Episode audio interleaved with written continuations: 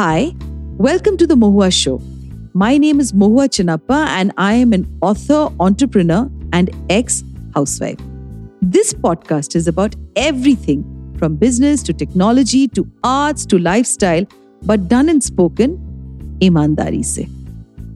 Hi, in today's episode, we have with us Dhruv Dhody, and their pronouns are they, them, theirs, and they identify as queer and non binary. They have been working in the technology industry for almost 20 years with focus on internet protocol standardization. They are also a sari enthusiast and believes that sari draping is for everyone. They have been adorning the garment in new and innovative ways and believes that saris are suitable for anyone, anywhere, anytime. Thank you. Thank you for having me here. Uh, my sari journey sort of started with uh, my mother's sari. My mother passed away when I was still in college, and like all her saris were there with my dad, and my dad was moving houses, and he asked, "What do we do with these saris?" I have elder brothers who are married, but both my bhabis are in uh, US, and you know these days people wear saris only on special occasions and the things have changed as it comes to like you know the daily sari wearing. And that got me like you know totally excited. I was like don't you dare throw them away. I need all those saris. I asked my dad travel to gwalior. Got the whole set of saris with me. But initially i was wearing these saris like you know as dhotis as lungis with sort of like like what i thought would be the only way i could wear uh, saris but then sort of the lockdown stuck. And then like you know you needed you were always somebody who wanted to dress up and dressing up was sort of important to you. And when you had nowhere else to go you had lockdowns but sort of instagram and other things made you dress up for yourself. And at that time i just sort of like a light bulb went through that why am i not wearing saris in so many other ways that i could wear them? What is stopping me?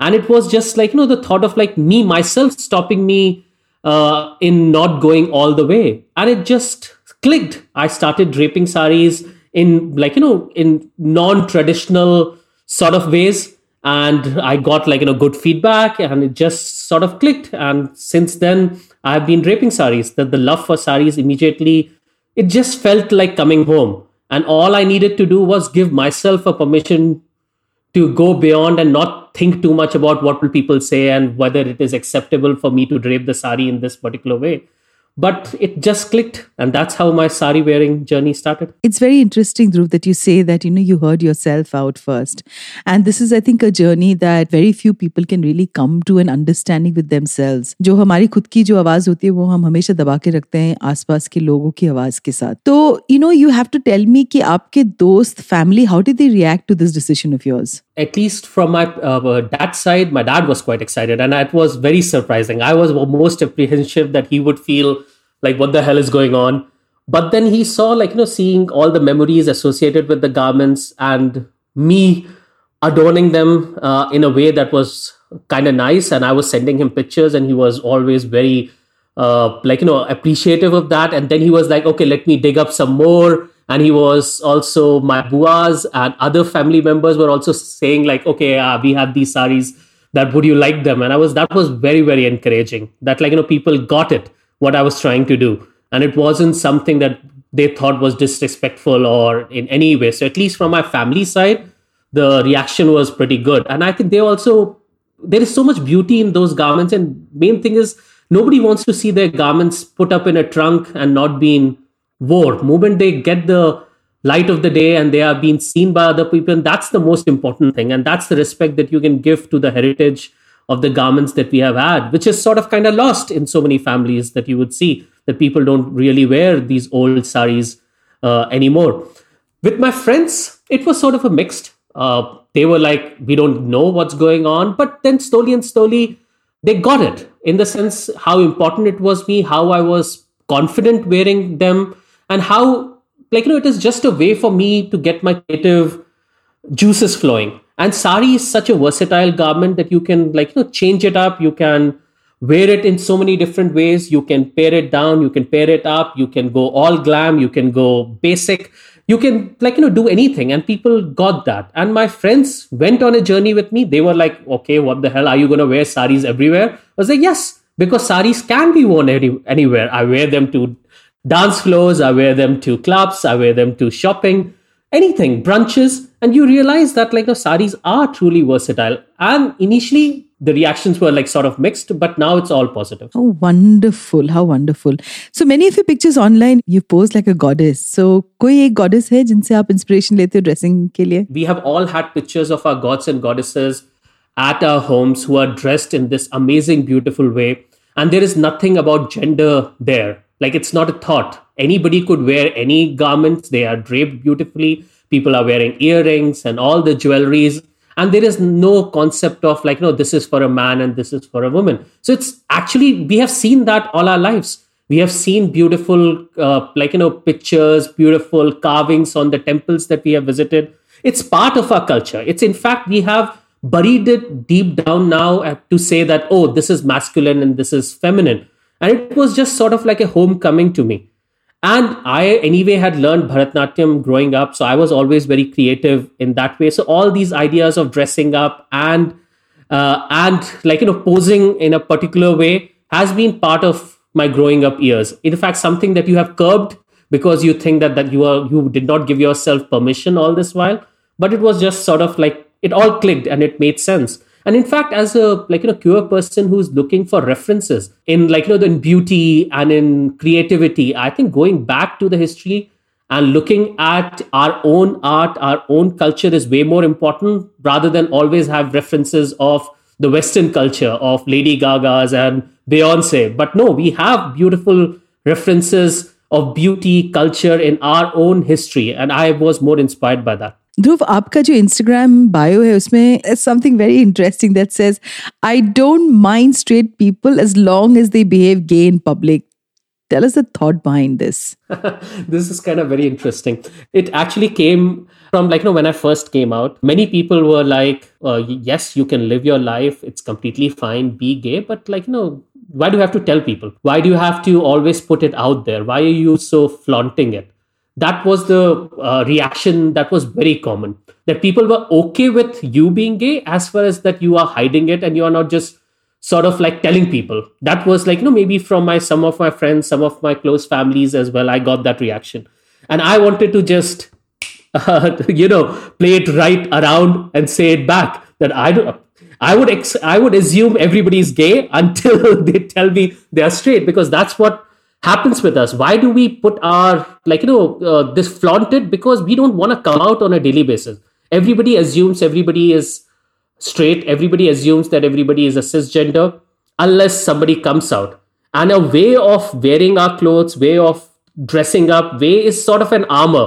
It's like a signal that we send out to the outer world so that we don't have to come out on a daily basis and my idea of putting this that I don't mind straight people as long as they behave gay in public is just turning the thing around. That that could e- exactly be the future from my point of view. That I would assume everybody is gay unless they come out and tell me they are straight. How wonderful Dhruv so Dhruv you know ये podcast में मैं ज़्यादातर क्या करती हूँ कि बहुत सारे हमारे सुनने वाले हैं जिनको ना डिफरेंस नहीं पता होता है between non binary cross dressing and queer तो बहुत सारे सवाल है बहुत सारे क्वेश्चन हैं और मेरे ख्याल से यू नो आप you will be the right person actually to take us through this entire understanding and also you know how when you sent your bio to me it it set that the pronouns are they them theirs ये थोड़ा सा आप हमारे सुनने वालों के लिए जो बहुत सारे हैं उनमें से जो जिनकी समझ शायद सीमित है limited understanding sure so let me start with cross dressing cross dressing is just an act it's an act where you decides to wear clothes that are not associated with your sex so you are wearing clothes of opposite sex it's not about your gender it's not about your sexuality it is just an act so cross dressing जिसे बोलते हैं basically वो straight people भी कर सकते हैं gay people भी कर सकते हैं anybody can do it it's just the idea of wearing other genders clothes so that is cross dressing and i don't call myself as a cross dresser why because i'm not saying that i'm wearing clothes associated with opposite sex because my sex itself is non-binary and what i mean by non-binary is in dunya mein everything is sort of male female so that are the binaries and when you say that no the world cannot be just male and female. There are so many things in between. And that is basically the idea of non binary. We are rejecting the notion that there are only two genders in the world.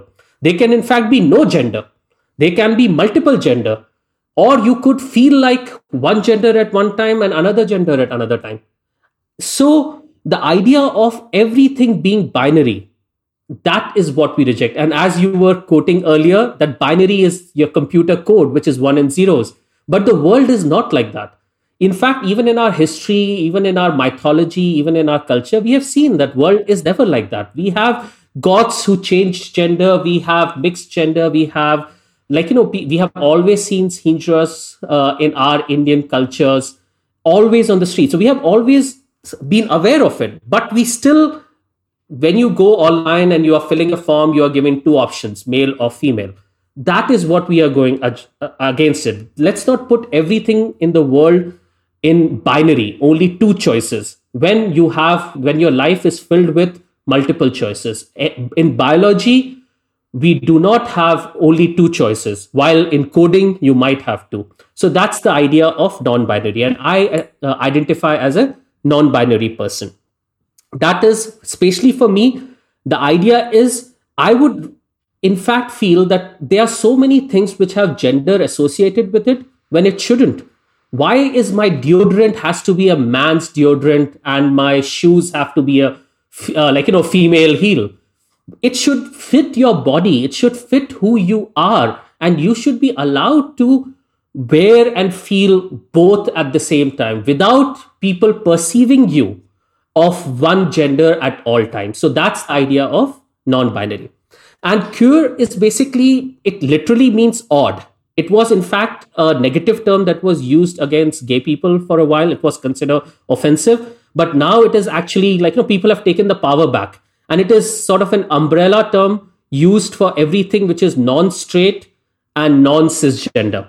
And in my case, I don't use the word gay again because gay is sort of sometimes uh, like you know it's you are cisgender and then you are attracted to another cisgender or another male in my case i prefer the word queer because my attraction and my uh, gender is much more fluid in that way so that's why i like the term non-binary queer and i don't consider what i wear as cross-dressing.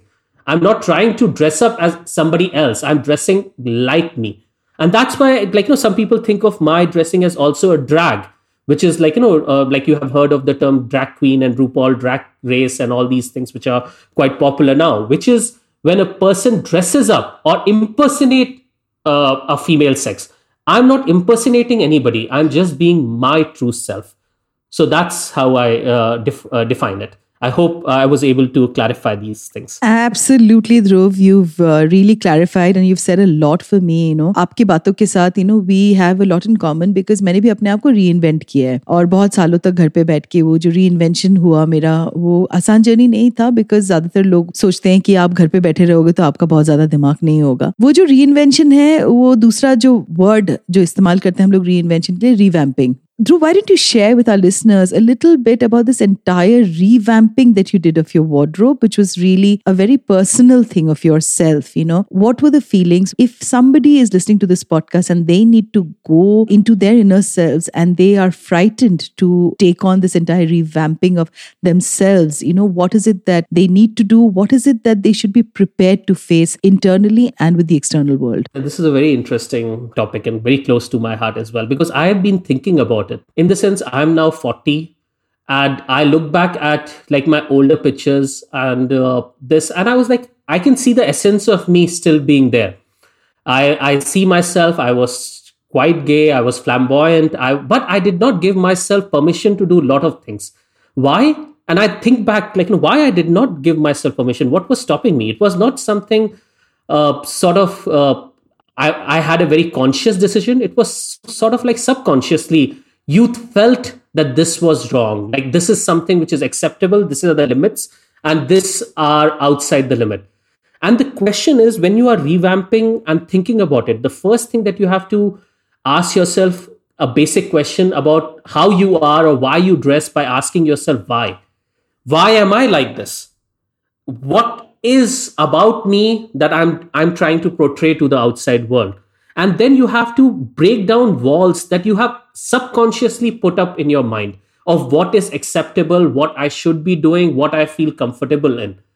And the idea of asking that question why and then giving your permission like really going deep down and asking yourself why you are like this and what you want to portray to the outside world and then working towards it in my case i would not say that this was like in a very philosophical or sort of uh, like you know it was both of them were very subconscious for me.